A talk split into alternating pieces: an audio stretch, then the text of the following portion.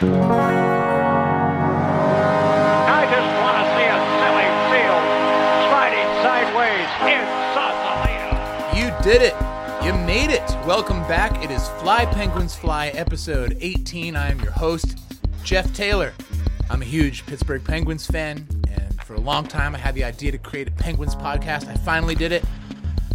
And as I said last episode, we're creeping up on 20, number 18. So uh, go throw me a follow on Instagram at Fly Penguins Fly. Today's date is Wednesday, December 1st, and tonight your Penguins are 154 kilometers north of the great city of Red Deer, Alberta Province, for their first regular season matchup with Leon Draisaitl, Connor McDavid, and their Edmonton Oilers. We will talk a bit more about those two guys and that team and how they stack up against your Penguins in just a moment. Couple items to get to first.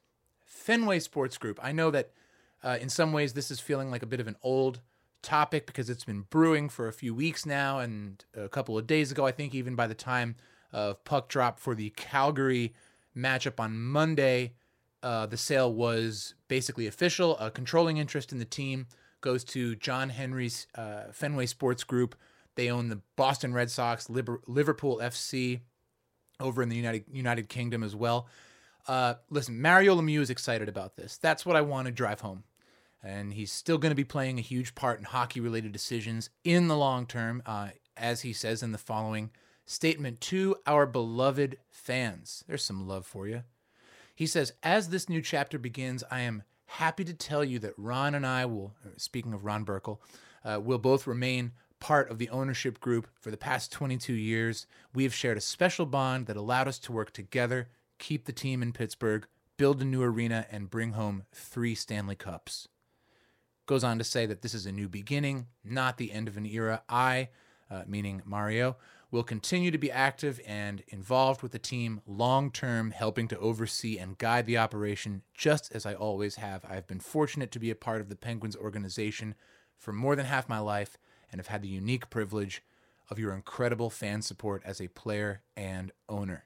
You gotta love it, right? In Mario, we trust. If he's excited about Fenway Sports Group, then I'm cool with it. And there it is. It's the goal horn from PPG Paints Arena, and it means it's time to announce tonight's starting goaltender for your Pittsburgh Penguins. That is number 35 from Surrey, British Columbia. And yes, I double checked. It's going to be Tristan Jarry in net. Second star for the NHL last week.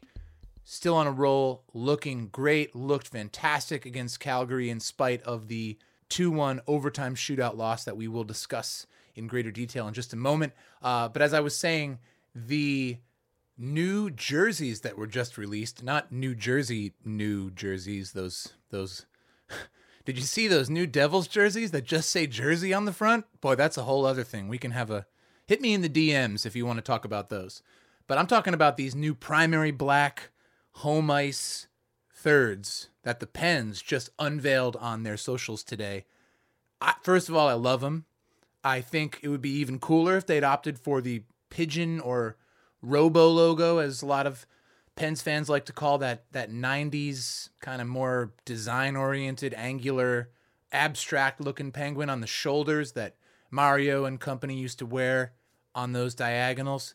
But look, this is a this is a Crosby era throwback, right? Not an OG remake. So tells a bit of a story, and you know there wouldn't have been continuity if they'd switched the shoulder patch to the Robo Pen, uh, because last year's had the skating penguin, Sans triangle, and I do want to credit Steel City Humor on Instagram, fun account if you don't follow them already, for commenting, "Love the jersey, but I hate the penguin logo without the triangle." And I like that perspective because the triangle ostensibly represents the point where the three rivers converge, where the stadium is located, and the team has always had its home, uh, so to speak. And uh, yeah, so thanks a lot to Steel City Humor for that insight. Incidentally, I will be in town, almost certainly wearing one of those jerseys on February 26th when the Rangers come to Pittsburgh.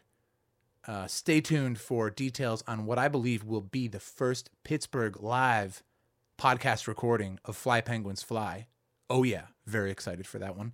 I will be in town for that game, and that's going to look so cool. Rangers on the ice in their diagonals in white, visiting jerseys, and then us wearing those black home thirds. Okay, moving on. Just want to talk a little about the Calgary game the other evening. All right, overtime shootout loss, 2 1. Calgary beats the Pens. But a couple of things. Another power play goal, this one for Jake, extending his scoring streak to 10 games. Let's go, Jake. Keep it up. More half price milkshakes. Uh, that's PPG in three out of our last four matchups. Chris Letang, okay? The diving stop that he makes against Elias Lindholm saves a certain goal with Matthew Tkachuk wide open on the other side of the crease. Absolutely unreal effort. First gets it with the stick, does Letang, and then the glove under Lindholm's skate. I mean, he was just putting it all out on the ice. That was one of a number of epic plays that I thought Chris made uh, the other night. Said it about 10 episodes back, but folks, appreciate the Letang. The man is a wonder of athleticism, totally committed to the training, committed to his craft. Big ups, Chris Letang. And Tristan Jarry was nutso in that one. Incredible. Absolutely, absolutely gifted the Penguins a point. I'm gonna throw Chris Letang in there just for that, saving that that extra goal from from Tkachuk. That would have been a Lindholm to Tkachuk, wide open net. He wasn't gonna miss that shot. Boom. Sorry, I get pumped, and I'm pumped for tonight's game against the Oilers. They are six four zero coming into tonight's matchup in their last ten. Uh, four of those were losses to. I'm reading this now: Dallas, Winnipeg, Buffalo, and Detroit. Kind of a mixed bag of teams. Uh, not the NHL's top four teams. Dallas looks pretty good, but Buffalo, Winnipeg, Detroit, you know, these are teams that have been hot and cold. It does look as though tonight we will see Mikko Koskinen in net for the Oilers. And I think matchups are going to be a big thing tonight. I mean, they are in every hockey game. But Mike Sullivan is uniquely talented in this way, is he not? There's just something about the way he switches up lines on the fly and if you watch, it's always interesting to watch the Pittsburgh feed, to watch the AT&T SN feed. I love hearing Bob Errey and uh, and Mears and Steve Mears responding to seeing these things happen in real time. I think tonight represents a huge opportunity for Mike Sullivan as a coach to shine in this particular way, and he needs to, because it's not like it's just McDavid's line. To the contrary, it's anything but that. Second line's got Draisaitl with 20 goals. And on the third line, you got Jesse Puljujarvi, who's got seven on the season. And that comes close to Pittsburgh's top goal scorers on the regular season so far. And he's their like third or fourth highest goal scorer on their team. 20 goals for Draisaitl, 14 for McDavid, 9 for Hyman. Yeah. Look out, folks. But I think I do think this Penguins team has that quality of being able to ice players who match up appropriately and bring the kind of effort necessary when it comes to lines like we're going to see from Edmonton tonight. Interesting tidbit tonight. Michelle Crechiolo for the Penguins last night put up a nice piece on Penguins social media. She's got Pens Inside Scoop, I believe is her tag, for her own podcast and on Twitter, comparing McDavid and Crosby up to the 427 regular season game mark, right? Because this will be McDavid's 428th game.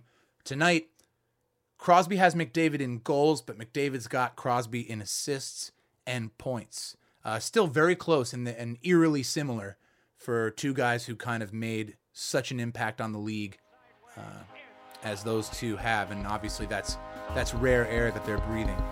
And that is going to wrap things up for me on the podcast throw me a follow on Instagram at Fly Penguins Fly and brew up some coffee, baby, because it's a 10 o'clock Eastern puck drop tonight. You can watch the game on the national broadcast here in the US on TNT. In Canada, it'll be on Sportsnet.